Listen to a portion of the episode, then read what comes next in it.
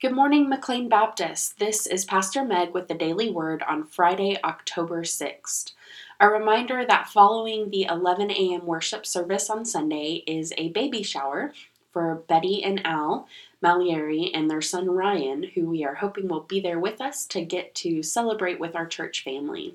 There will also be a missions interest meeting for the India mission trip that is taking place at 12:30 in the missions room.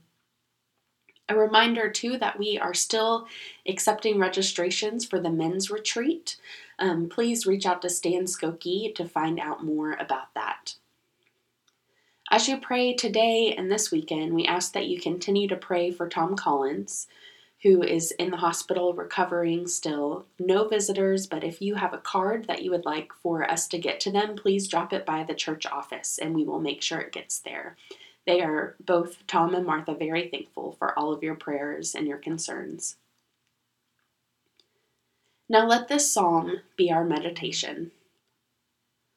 Restore us, O God of hosts. Let your face shine, that we may be saved. You brought a vine out of Egypt. You drove out the nations and planted it. You cleared the ground for it. It took deep root and filled the land. The mountains were covered with its shade, the mighty cedars with its branches. It sent out its branches to the sea and its shoots to the river. Why then have you broken down its walls, so that all who pass along the way pluck its fruit? The boar from the forest ravages it, and all that move in the field feed on it.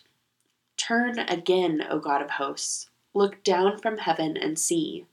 Have regard for this vine the stock that your right hand has planted. Let us pray. O God, you are the Father of all, and through your Son you commanded us to love our enemies. Lead them and us from prejudice to truth. Deliver them and us from hatred, cruelty, and revenge. And in your good time, enable us all to stand reconciled before you. God, we ask that your life giving spirit may so move every human heart that the barriers that divide us can crumble, that suspicions would disappear, and that hatreds would cease, and that our divisions, once healed, would lead us to live in your justice and your peace through Jesus Christ our Lord. Amen.